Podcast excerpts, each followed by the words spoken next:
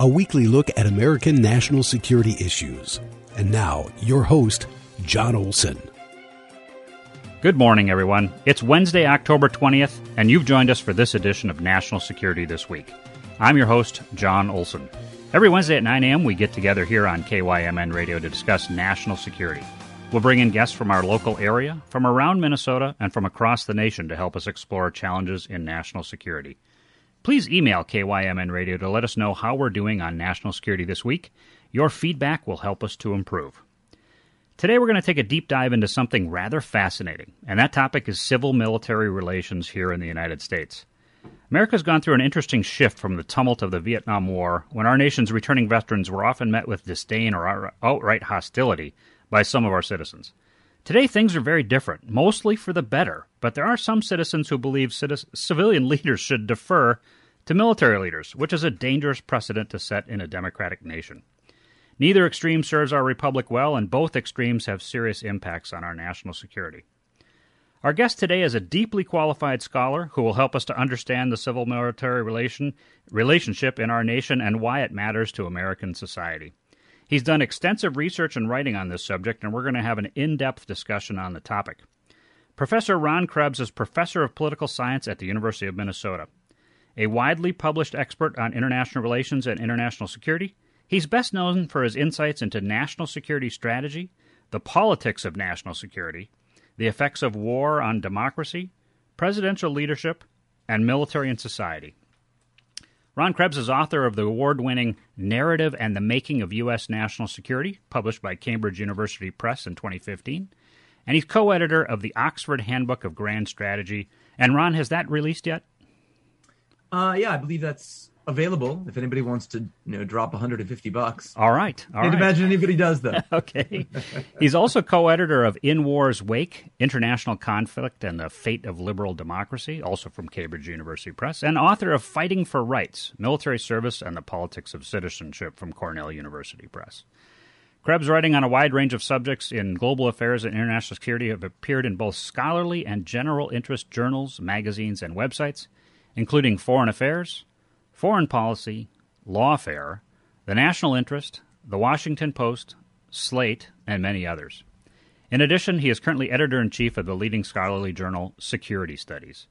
Among many other awards and prizes, Ron Krebs has been named a Fulbright Senior Scholar to Israel back in 2012, as well as Scholar of the College of Liberal Arts from 2017 to 2020, the Beverly and Richard Fink Professor in the Liberal Arts from 2015 to 2021, and a McKnight Land Grant Professor from 2006 to 2008 at the University of Minnesota. If you are near a computer right now and you'd like to learn more about Professor Ron Krebs' writing and research projects, you can visit www.ronkrebs, that's R-O-N-K-R-E-B-S dot com, while you're listening to our show. Professor Ron Krebs, welcome to National Security This Week. Thanks so much for having me on, Jon. And you're in your uh, office this morning? Well, what Jon and I are doing this on Zoom. What you're seeing behind me is the mid-century modern apartment I wish I had. Oh, uh, but I, yeah. So I'm I'm home in my home office, but it's also the family dumping ground. So you don't want to see all that. okay, fair enough.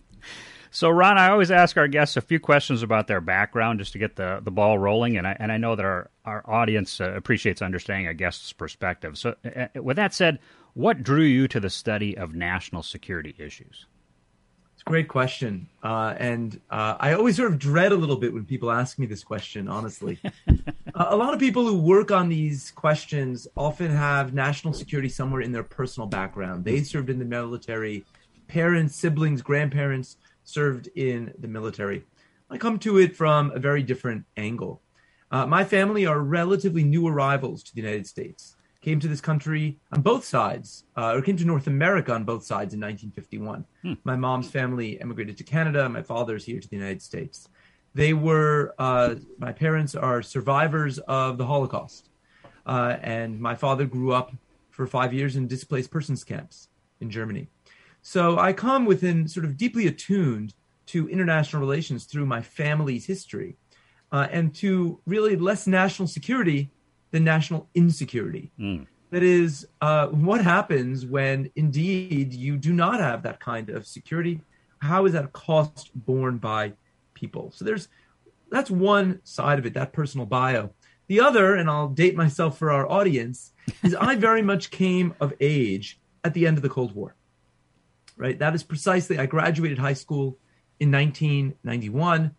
My probably most prominent, I distinctly recall the fall of the Berlin Wall.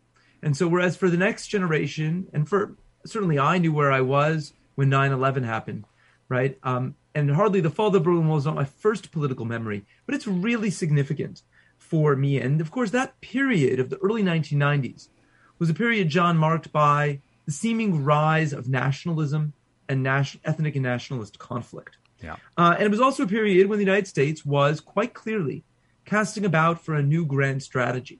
How would the United States interact with the world now that there was no longer the big bad Soviet bear to contend with? Yeah. Uh, and so that was a really shaped uh, the problems and uh, that I approached the world with as I came of age in the early 1990s.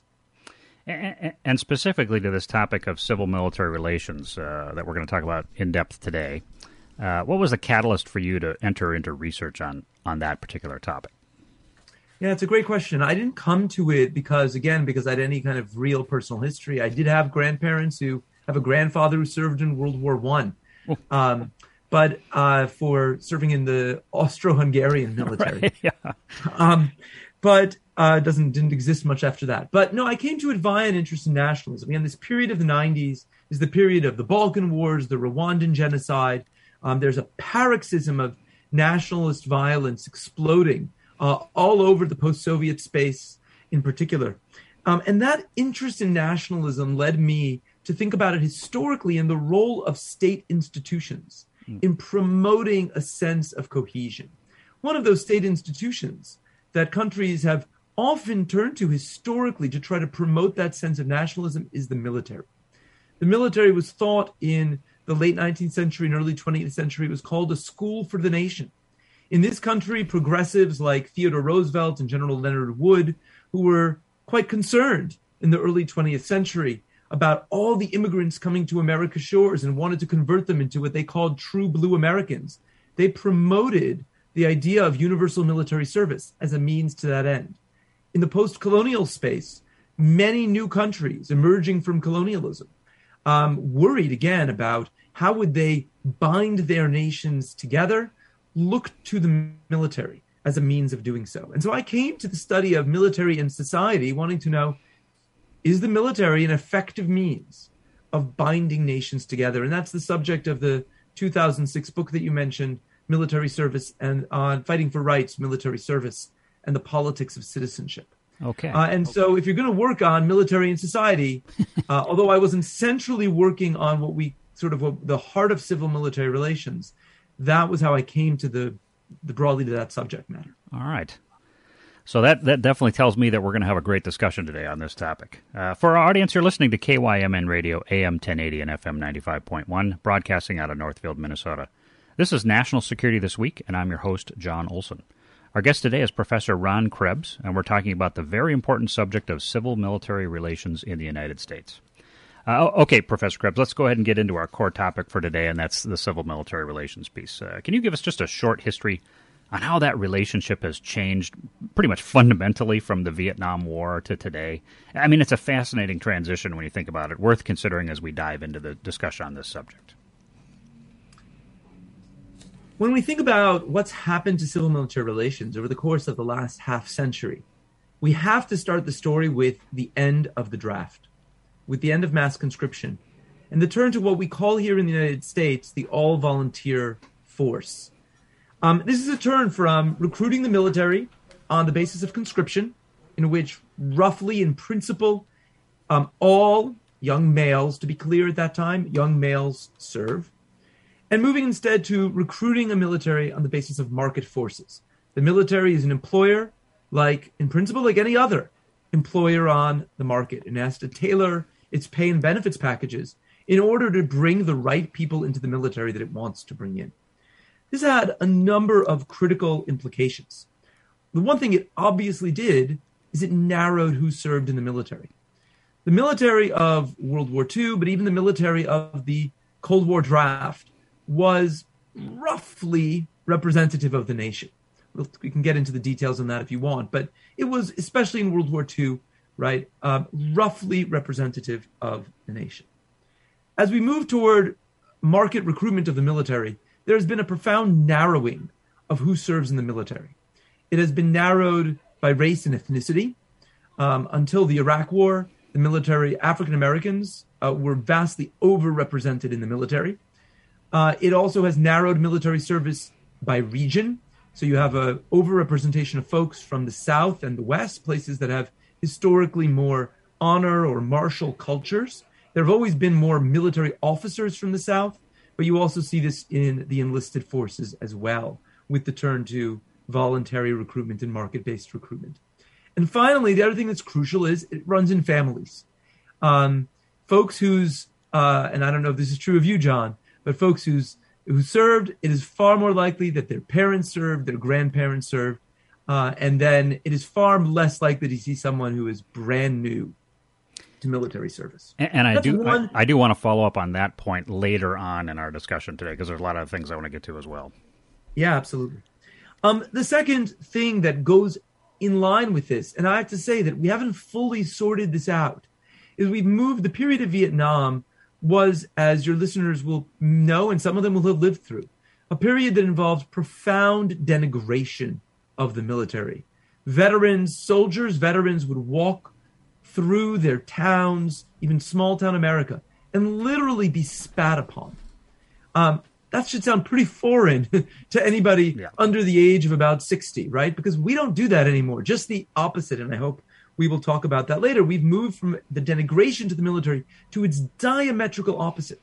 That is the placing the military on a pedestal, idolizing the military as the best and the brightest. My gosh, if you could tell John Kerry, right, who famously testified before the Senate um, as a Vietnam veteran, right? Kerry, who was as, a, as an opponent to the Vietnam War, but also as someone who personally experienced that kind of denigration. Third, um, we've also seen, uh, with the growing distance between military and society, we've seen a growing tension and conflict between our civilian leadership and our military leadership. Uh, it is also the case that uh, I mentioned that our officers have often historically come from the South in particular. Um, it travels in families. Uh, are because people are self-selecting into military service, there is a close relationship, uh, statistically speaking, between serving in the military and being a political conservative and an identified Republican. Once upon a time, our leading military officers were proud not to have identified with a political party.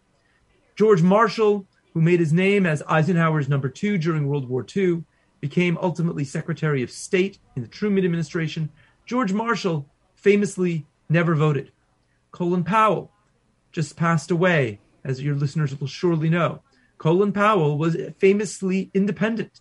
He served in the Bush administration, in uh, of course at the time of the Iraq War, as Secretary of State. But Colin Powell was recruited by both political parties unsuccessfully to get him to run for higher political office, yeah. and he endorsed Barack Obama as president yeah. in 2008. Um, that is rare for, frankly, for Powell's generation, and it is really rare today. We are all familiar with retired generals getting up there at political rallies, at the conventions, endorsing political candidates, and of course, expressing themselves all over our cable news shows uh, and all over the internet on the political issues of the day. That is true. And that relates to the fourth change, and then I'll, uh, uh, which is the erosion of the military's apolitical commitment. Its commitment to staying out of partisan politics, and even in principle, though this has often been observed more in the breach, but even in principle, staying out of the public eye when it comes to policy discussions. Um, and we have seen this erosion both from the military side, right? We're getting, as I said, a lot of retired generals endorsing political candidates, mm-hmm. and and expressly doing so as retired generals, right? Nobody right. cares about them if they're just you or me, right? Right. But also from the civilian side, uh, civilians have also been eroding uh, the military's commitment, been politicizing the military. Yeah. And, and, and let's follow up on, on some of those things in, uh, in a little bit as well. Uh, but on this topic, uh, When, when you and I were prepping for this show, uh, you had mentioned General Mark Milley, the current chairman of the Joint Chiefs of Staff, and there are clearly clearly some controversies around General Milley.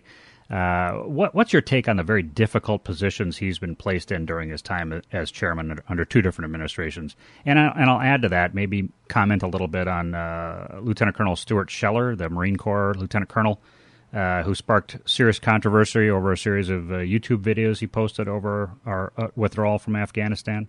Uh, I know he was going in for a court martial. I'm not sure where that stands right now today, but maybe you could talk a little bit about the predicament that Milley was put in uh, by political leaders, and uh, the decision on a on a part of Lieutenant Colonel Scheller to actually make comments, political comments, uh, from his platform across YouTube. Yeah. Look, General Milley, uh, the chairman of the Joint Chiefs of Staff, perfectly epitomizes precisely the tension that I closed the previous comments with. Uh, obviously, General Milley was placed under a lot of pressure by President Donald Trump, um, uh, as were other members of the defense establishment. President Trump was, uh, regardless of one's politics, I think it's fair to say, he was proudly transgressive of boundaries of all sorts. that was part of his political persona. He was proud of it. Uh, and he did that in the civil military domain as well. Uh, President Trump would often speak before the enlisted uh, as if it were a political rally. Uh, and you would see, and I think it's fair to say, from the perspective of civil military relations, troublingly, you would see MAGA hats out in the crowd. This was very unusual. You, whatever else one might say about Barack Obama, this is not something Barack Obama used to do when he addressed uh, the enlisted.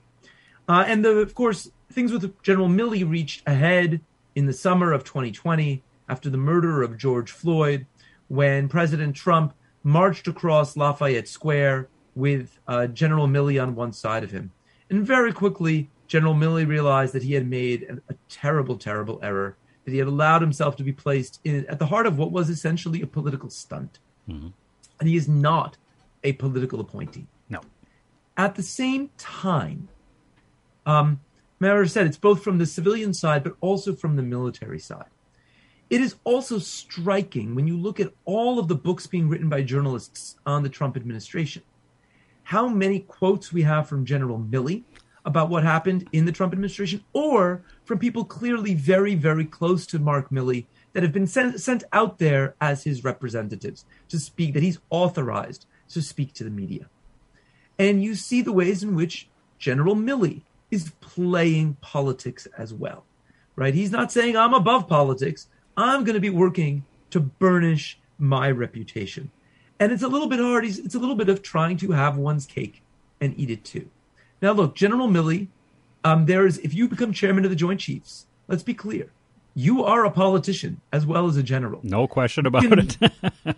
right? You cannot be good at that job yeah. without being a politician. And Colin Powell uh, was the model for all the chairmen of the Joint Chief that would follow him right? He was a very political general, and it should be said, while I have a great admirer of Colin Powell, on the one hand, he also um, was a trendsetter in another way, which you won't see mentioned in the op-ed in the obituaries, which is that he published amidst the public debate over should the United States intervene in the Balkans and conduct peacekeeping missions. He published an op-ed in the New York Times that basically said that's not what the U.S. military does.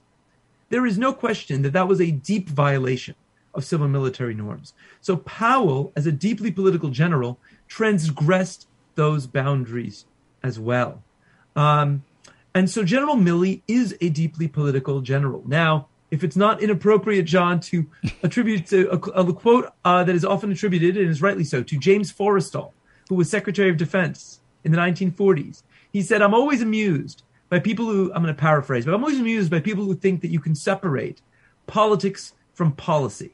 Right. He said, right. You can no more separate politics from government than you can separate sex from procreation. and that was said in 1947 or so. So yeah, I figure yeah. we can say it here on the radio. Yep. Um, general Milley is a deeply political general, and so you see these pressures coming from both sides. Now, you mentioned the case of Lieutenant Colonel Scheller. Lieutenant Colonel Scheller, um, and I thank you for bringing him to my attention. It had not yet hit my radar screen when you mentioned him to me last week. Um, I watched his deeply passionate, and I have no reason to doubt, sincere, very sincere videos. Yep. He uh, posted two videos to YouTube uh, in which he demanded military senior leadership accountability over the tragedies of Afghanistan, what he thought of as deep policy errors with regard to Afghanistan.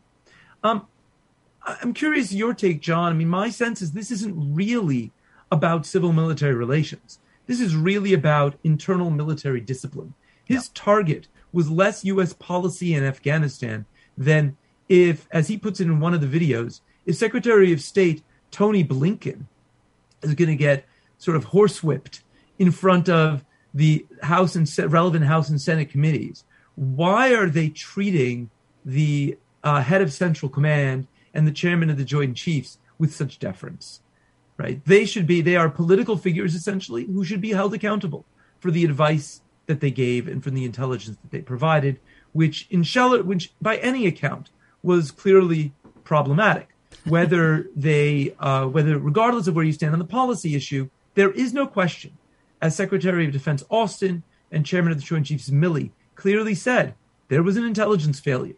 They did not predict and did not expect the Taliban to make the kind of advances that the Taliban made over the course of the spring and summer of 2021. Yeah. And so Lieutenant Colonel Scheller said publicly, right, and no organization likes to have its dirty laundry aired in public, let alone the military, which the essence of the military is discipline. When you are given an order, will you do it at the end of the day unquestioningly on the battlefield? Right? That's not yeah. the time for public for debate. And so the military came down on Lieutenant Shell, Colonel Scheller uh, like a ton of bricks, as he fully expected that they would. Yeah, and he even said that in his video. He knew that uh, he was putting his career on the line. And that, I think you hit it, hit the nail on the head there. It's about uh, the good order and dis- good order and discipline of the military. Uh, and when you're in the ranks, uh, questioning chain of uh, command, uh, you can do that, but there are is a system for doing that, not social media. That's generally frowned upon rather heavily. Uh, so I want to give Lieutenant go- Colonel Scheller credit, by the way, right? I mean, we often hear in society in general, people want to be able to protest without consequences. Right. um, yeah. What Scheller understood is that no, meaningful protest requires sacrifice. Yeah. Um, I believe I, you know, I don't really know the details, Jon, but I believe that the uh, sentence has been handed down. I saw the headline, but didn't have a chance to look at it. Um, it was not nearly as harsh and dire as Lieutenant Colonel Scheller was expecting. I, I think he's been invited to retire. So uh, which is not an unexpected uh, kind of an outcome on this. Uh, so we've been talking about uh, this civil military relations uh, I- issue a good bit. We, we you highlighted uh, General Mark Milley and, and, sort of the conundrum that he faced under two different administrations. certainly, the the the testimony he was giving in Congress, both he and, and Secretary Austin and General McKenzie. Politicians on both sides of the aisle in Congress were trying to make political hay uh, out of every response that they gave. But uh, let's move on to, to the specifics of the civil military research uh, that, that you did. Can you tell us a little bit about the research methodology, just so people understand kind of where this uh, civil military relations research came from, the how you did it, how you did the research? The series of uh, the research I've been doing over the last few years has really been trying to understand the consequences of militarism right? And militarism, of course, is a, a very loaded term. Many people think have long cast it into the dustbin of history. I think that's a mistake. Yeah. The way I stand understand militarism is that militarism is fundamentally about promoting an idealized image of the military, valorizing the military. Mm-hmm. We do that in this country. There is no question. Uh, there are no other places that I know where you routinely have parking spaces reserved for active duty uh, military and veterans, where we ask our active duty and veterans to stand up so we can honor them, where they are allowed to go onto planes first. Right? These are all small, mundane things, but that is what sustains a culture, yeah. which is everyday practices that everyday citizens participate in. We live in a deeply militarist culture in that sense. We also live in a militarist culture in another sense, which is that the United States is a great power that uses its military on a regular basis.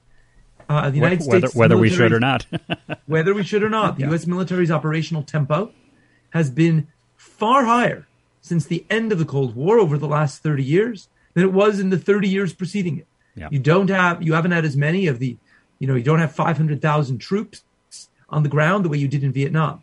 But the US military is stationed now in more countries all over the world with permanent and temporary military bases, right, than it ever had, than it was throughout the Cold War. That is true.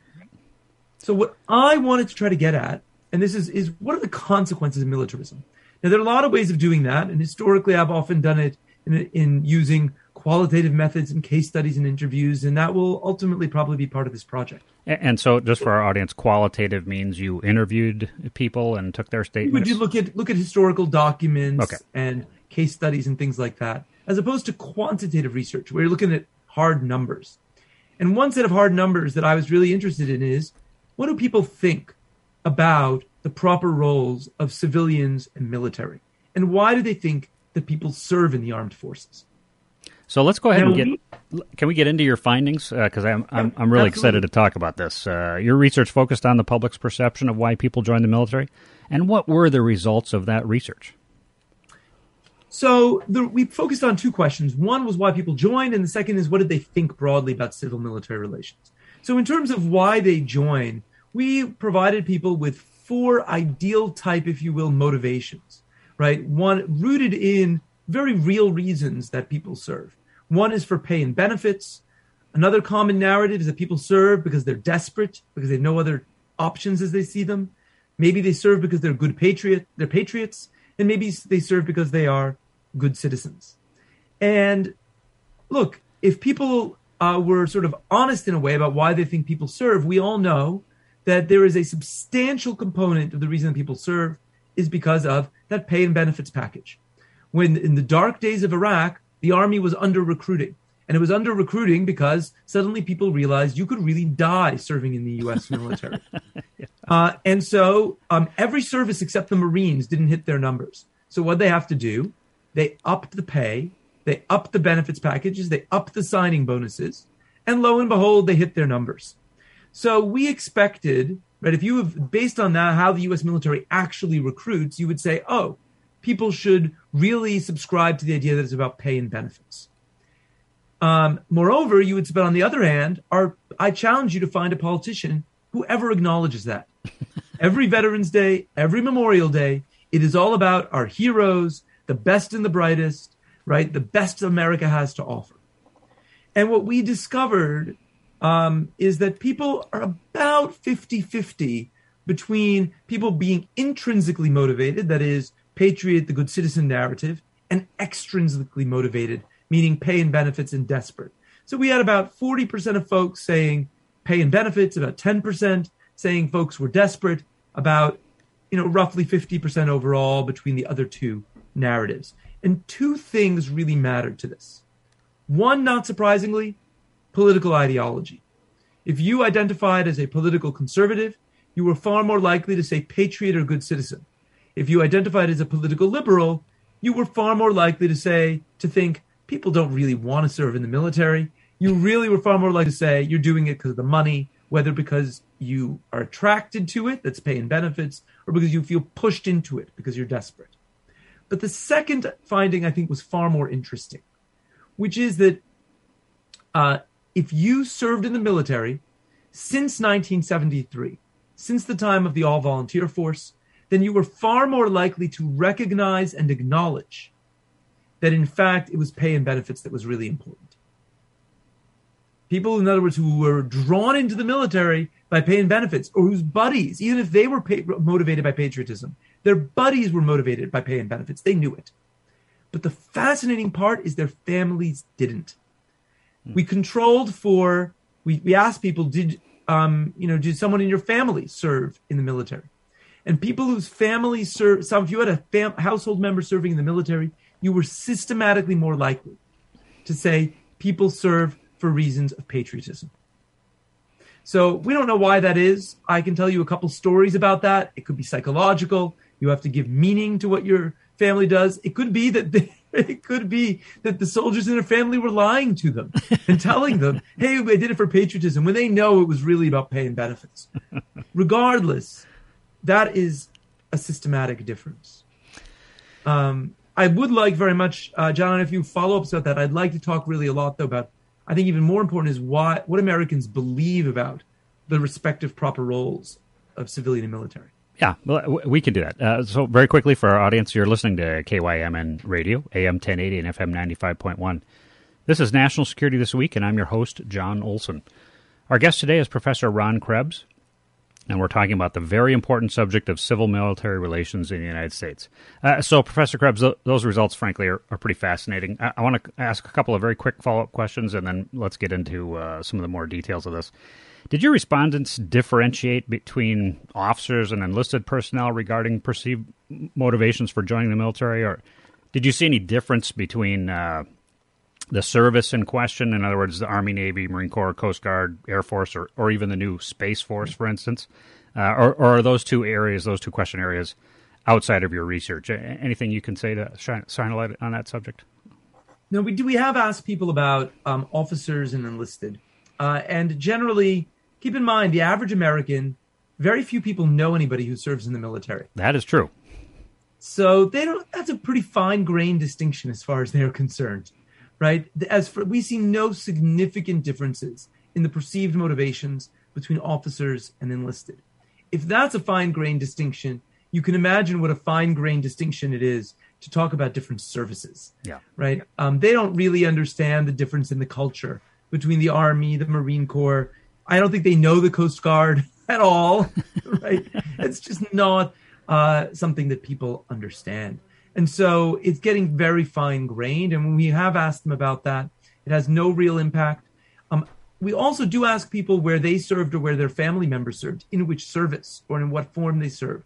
Here are lim- there there might be meaningful distinctions because of course people who serve in those services or whose families serve in those services do have some greater understanding of them. The problem, Jon, is that it has to do with the methodology. We had a pretty robust survey, 2,500 respondents. Wow keep in mind that's a lot. But now you're asking me to drill down into people who know somebody who served in their family in a particular service. So we only have about 10% of our respondents had someone in their family serve. Now you're asking us to drill down to a particular service. So we just don't have enough numbers in those cells, numbers in those categories to be able to say anything really confidently about their perceptions we would have to really ask this of a much larger population.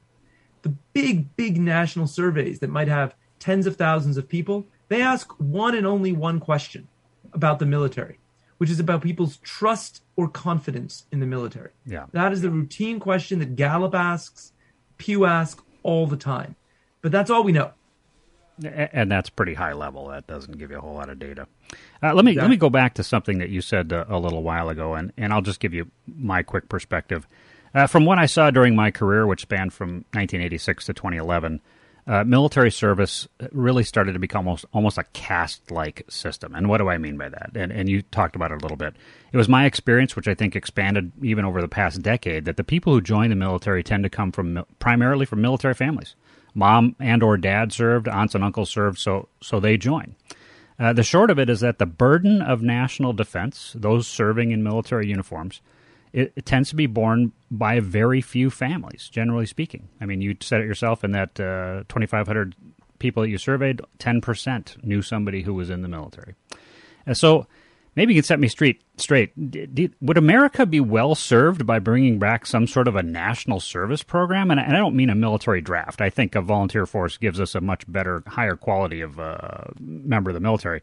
But some sort of national service that demonstrates to America's young people why it's important to have skin in the game, so to you know, quote unquote, uh, and get involved in our political discourse. I mean, what, what do you think about that? Yeah, my real concern um, is civilian control of the military oversight and accountability. Mm-hmm. Um, national service, I think, is a very important idea, but not because it will have anything to do with civilian control. And a lot of concern is that the distance between the civilian population and the military means that these are two separate worlds. If people are doing national service, only a small percentage of them are going to go into the military because, frankly, the military doesn't need them or want them. So most people will end up doing what when Germany, for instance, had long had national service, right? It would be remarkable, right? Um, many people, for instance, serving in senior citizen homes. Mm-hmm. Now that is really valuable for other reasons. Uh, right. The one thing we know is that we are a deeply polarized nation, Jon. That is true. We need a sense of community. Yeah. We need an understanding that to be an American is not just about the rights, but about responsibilities, Right. about obligations. And that hopefully uh, we Americans have more in common with each other than not. That we shouldn't descend into a nation of tribes. Now, um, I think it's foolish to think that it's just because people on both sides of the aisle don't really know each other that that's why they don't like each other. But it is increasingly true that they also don't know each other. It is increasingly true in public opinion surveys that Democrats and Republicans just have nothing to do with each other socially. They don't marry each other. They don't live in the same communities. They don't go to the same churches and synagogues and mosques. They are living in different worlds and they watch different television and visit different websites. And those bubbles, you might say, that's a very dangerous place for a nation to be. So I say somewhat facetiously, if this means that our young people can simply bond over the pain of that common experience of picking up garbage and caring for the elderly and whatever national service is demanded, that's not a bad thing. But it's also valuable because we do have a culture of rights over the la- over in recent decades, and we do at the same and we've lost sight of the responsibilities that citizenship entails. So you also brought up something uh, a little while ago that I want to follow up, and and that's that deference uh, issue. Um, I'll tell I'll tell you this, and and I'm honest about this. Uh, I always appreciate it when people thank me for my service, uh, and I always respond truthfully uh, that it was an honor to serve. I mean, for me, it was. Uh, I sometimes feel though that, that people are overly deferential to military personnel and veterans. It's good to honor, I think, because service is a, is a serious commitment and it's dangerous out there, and it takes real sacrifice. But is that is that deference to the military is that a healthy trait in a democratic society for our republic? Yeah, great, great question. Close to my heart. Democratic civil military relations means that policy is made by civilians because ultimately it is the civilians who are accountable to us. Yeah. I cannot vote Mark Milley out of office Right. or General McKenzie out of office. Um, I can vote the president out of office. I can vote my representative out of office. So the heart of democracy is the idea that the people making the fundamental decisions about policy are ultimately accountable to the people.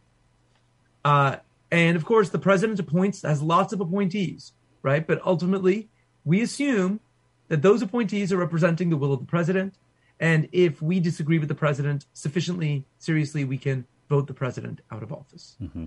What I found in my research, what's really disturbing, is that most Americans, or that half of Americans, really don't get that.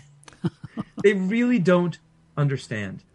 So we asked people, we presented them with scenarios, Jon, and we asked them kind of a direct trade off. Uh, we said, we asked them if senior U.S. military officers object to a proposed military mission, should the president reject the proposed mission, even if the president thinks the mission worthwhile? So the president thinks you should do it, but his generals are saying no. Should the president fundamentally just listen to the generals? Should he show deference to them? Should he suspend his judgment in favor of theirs? Half of our sample, this representative sample of Americans in June 2019, half of them said yes. The president should do what he what they say. We reversed it and we said, what if US senior US military officers approve? Should the president approve the mission anyway, even if the president thinks it's a terrible idea? And at that point, the number declined, but it was still 40% of Americans who said the president should do what the military says in the affirmative. That is disturbing. The traditional view that Mar- that Jon you surely were exposed to, the traditional view says tactics are reserved for the military. Right? They're in charge of tactics and operations. They are experts in the application of violence. And the traditional view says when it comes to strategy and policy, that's the purview of civilians. The American people don't get it. And in fact, we asked further questions about tactics. No meaning, really big, no meaningful difference between strategy and tactics. It's all the same to them. Uh, and people who are deferential are people who are deferential. And there's a lot of deference. um, Americans also don't seem to understand that it's a bad idea for the military to get involved in public policy debate. Right? This is, of course, a way like Colin Powell's op-ed back in the early 1990s over the Balkans. Right? The mili- This is a way the military has always acted to shape uh, policy by working with allies in Congress rather than the executive branch to whom they're directly responsible. The president, after all, is constitutionally the commander in chief of the military, and by uh, public testimony, and by and rarely, but Powell did it by op-eds. Um, the vast majority of our sample didn't think there was anything wrong with the military getting involved in public debates over policy, even over matters that had nothing to do with the military. So you talk about the dangers of deference, right? We actually also ask questions about how expert do you think officers are in all kinds of things that have nothing to do with the military, right? About the economy, about the environment. And people are like, oh, yeah, they know everything. No, we don't. huge numbers, huge numbers. So um, when it comes to policy, and there is no meaningful difference in people's minds between you, Jon, as a retired military, and active duty. When it comes to public policy advocacy, the numbers are identical. People don't recognize the difference.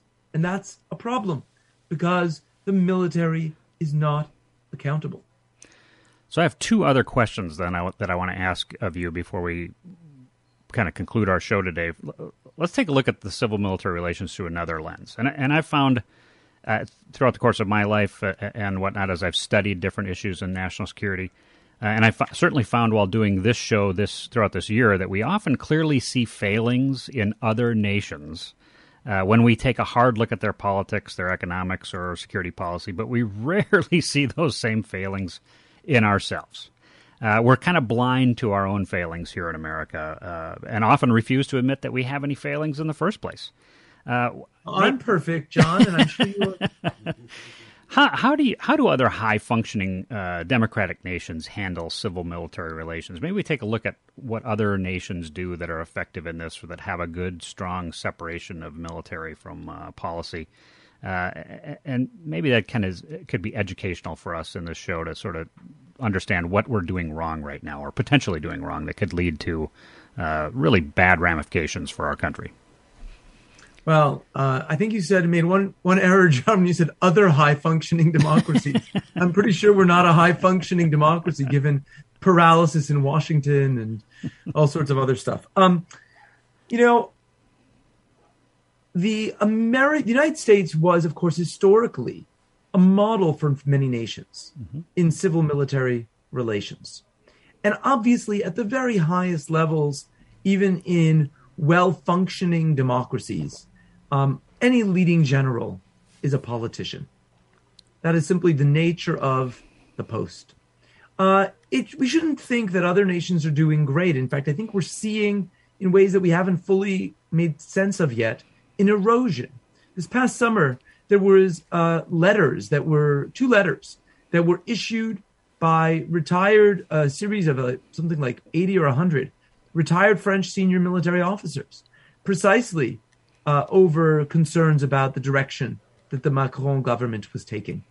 So, um, and of course, in countries like Israel, it is routine and has long been routine for folks to make the transition from being in the professional military to being in the political sphere. That is true. Uh, in, way, in ways that are uh, many Israelis, or some Israelis, I should say, think are problematic as well. But in many other countries, that's not routine, right? You don't see that uh, that pathway in Britain. You don't see that pathway in Germany and France, um, and even in the United States. By the way, um, excuse me, we have not generally. I mean, we're hard pressed to think of too many retired generals who have made their way into politics. Donald Trump's appointment of three retired generals to senior cabinet posts was so unusual that it provoked a whole sort of bevy of commentary amongst the the professoriate and the punditocracy, right, about whether this was a good thing or a bad thing. Um, that was very unusual, and Trump, of course, soured on the folks that he used to call my generals. Yeah. Right, ultimately, he fired every one of them. Um, one thing we, you know, the United States is clearly unusual in its degree of militarism, as I said at the beginning of the show. But one thing that we have found, and I'm writing another article on this, is that there's we've we've always asked questions at every lots of surveys on trust in the military.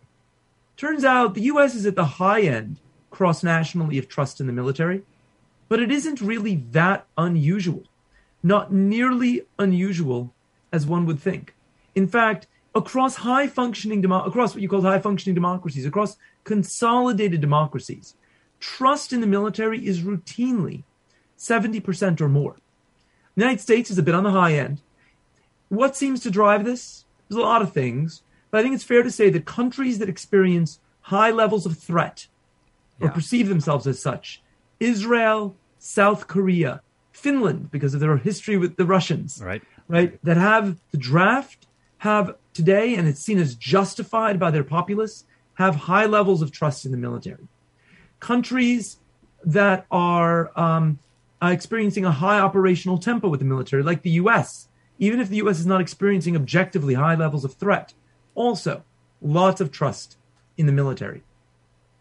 But in general, one of the strongest predictors of trust in the military is do you have trust in other governing institutions? Mm. Well functioning governments promote a lot of trust in their amongst their population, right? Because they're delivering the goods. Frankly, it's performance. And even if them, regardless of whether the military performs well, one of the strongest predictors is do you trust your government? It is therefore not accidental that those that non-whites in the United States, who generally have lower trust in government for very good and obvious reasons, also have less trust in the military. Because the military is a leading state institution and it simply gets assimilated to how they feel about all other state institutions. Yeah, and, and yet uh, a, a, lot of people in minority communities wind up joining the military, as that goes back to your pay and benefits. Uh, is that is that the driving factor? I mean, hard to know, uh, but well, we right. I mean, I think that um, so. One thing that is interesting is that non-whites are less likely in our data to subscribe to the intrinsic or the patriot narrative. Right? They are less likely to say people serve for reasons of patriotism. Hmm. They are more likely to say either pay in benefits or desperate, but they are not more likely to say desperate. However, when we have given people fake news stories and we talk, interview a soldier with a kind of a nondescript name, Michael Cameron, and then we ask them, um, we give them, and he says, "I served because I saw no other way to, was, you know, I was because I had no other saw myself as having no other choice, and all my buddies served for the same or serving for the same reason." People are much, much more likely to think that Michael Cameron is a black man. So I'm going to ask you one last uh, question before we close out the show, and I think uh, hopefully this will lead to a, another question that I want to ask you before we close out. But this is the this is the one for the show. As you consider the broad results of your research on this topic, how, how do you think it impacts America's long term national security? I mean, what what things did you find that gave you confidence the people of our nation strongly support American national security, as it's always sort of been, or, and what results have given you pause?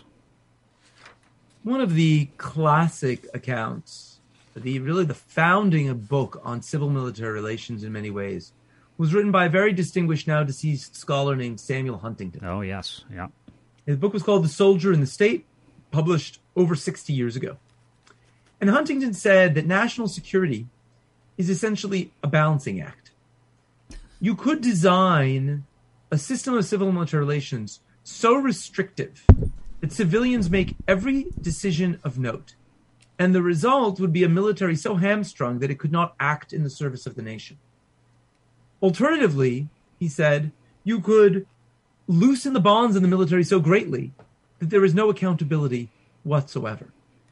Finding that balance, how to give the military the authority it needs to protect the nation, while also keeping the military in check and ensuring that it is ultimately accountable to the people, that is the great challenge of designing civil military relations. Uh, and there are a lot of disputes, obviously, about the best way to do that. The danger is that our militaristic nation uh, and a populace that does not care, seemingly, about oversight and accountability, that does not recognize the ways in which the military getting involved in matters publicly in matters of policy undercuts the ability of civilians to control, erodes our national security over the long haul. Ultimately, our national security depends upon democratic control at the end of the day. So, in that balancing act, our militaristic culture and the refusal, frankly, of our politicians to speak honestly about the nature of military service does not do our nation real favors. If the United US national security depends, as well as US democracy, depends upon a healthy system of democratic civil military relations.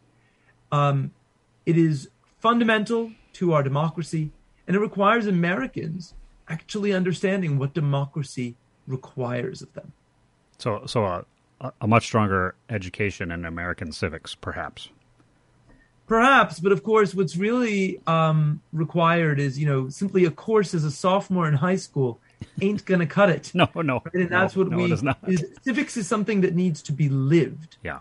Not something that needs to be simply taught once in a blue moon. Yeah. Uh, and that is something that our nation is struggling with. So when I think about the importance of national service, Jon, to go back to one of your earlier questions, I think that itself is a kind of an education in civics and understanding that we are not just individuals, but we are part of a larger community. Right. And that sense of commitment at least has the hope, the possibility that we can inspire people to care about the larger community and what it takes to uphold the community. Yeah, and I would tell you that from my perspective, uh, this oversight uh, topic that you've brought up, uh, to me, that is critically important. And I, and I would just say that uh, Congress has punted on their responsibilities on an oversight perspective over the executive branch with regards to American national security uh, investments uh, overseas uh, over the past, I'd even say 30, 30 plus years, frankly. Uh, but that's just my perspective. That is the one area, Jon, in which people really are very supportive. I should say people really do like the idea of oversight. And the two air, even on very basic matters like how the military trains its own soldiers. Everyone always wants, when we ask them, subject by subject, they want more frequent and more intense oversight. Mm. There's a lot of consensus around that. And there is, not surprisingly, people are paying some attention to the news because the demands for oversight are greatest in two areas where the military has clearly had trouble policing itself, yeah. and that is sexual harassment and assault, uh, and treatment of veterans. Right, so people yeah. are kind of attentive to what's been going on in the VA system and Walter Reed. So we are getting a sense that people are kind of paying attention to stuff. But what that really means, um, as you say, right, people are very supportive, and yet Congress shows no real interest in engaging in very much oversight of the military yeah. in a serious way. And so that suggests that that's a pretty weak commitment, I think. That is unfortunate. Uh, so, unfortunately, as well, we've we sort of reached the end of our show today. Professor Ron Krebs, thank you for joining us on national security this week. Uh, Ron, very quickly, uh, what other topics uh, do you spend time researching? And, and uh, you you mentioned your your book, the Oxford Handbook of Grand Strategy, has just released. Uh, tell us about some of the other research and writing projects you're working on, just very briefly, if you could. Yeah, so I'm continuing to do a bunch of stuff associated with military and public attitudes toward the military, including on attitudes of different racial minority groups with respect to military casualties. We have some very interesting preliminary findings in that regard and cross culturally. But the big project I'm working on that I'm really excited about and would be happy to talk about at some other point relates to this notion of exceptionalism mm. that you were alluding to earlier. This idea that we don't need to learn anything from anybody else. Um, and I'm really interested in what is the effect of what shapes American democracy, right? And what part of that is um, what is the relationship? I'm really interested in what effect does warfare have on American democracy? Uh, and I have a it actually cuts both ways and it's refracted through the, the lens of American exceptionalism. Uh, and so I'm really interested in working on working on that. I'm writing a book on that subject as well, and ultimately may write a book on this some of this work on public attitudes toward civil military relations. That's great. That's great. So, so Ron, I know that you are a prolific writer and you've thought long and hard about this idea of an American grand strategy. Uh, I would like to invite you back now officially to come back and talk about grand strategy on a future show. Are you are you willing to join me? Absolutely. Though uh, you should be warned. You may know that I'm a bit of a skeptic. I know. I know. That's why I'm asking you on. I want to have a debate about this. Absolutely. okay. Right. Happy, uh, happy to do it. Okay, great. So, Professor Ron Krebs, again, thank you for joining us today on National Security this, this week. Uh, folks, that closes this week's edition of our show. We're on KYMN Radio, AM 1080 and FM 95.1. I'm your host, Jon Olson. Thank you for joining me today. I look forward to sharing time again with you again next Wednesday morning at 9 a.m. We'd love your feedback on our show, National Security This Week, so please take a few minutes to email KYMN Radio to let us know how we're doing. Have a great week, everybody. Take care.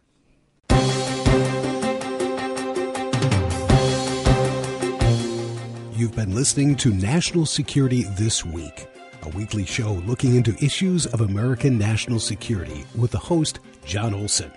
Listen every Wednesday at 9 a.m. for National Security This Week.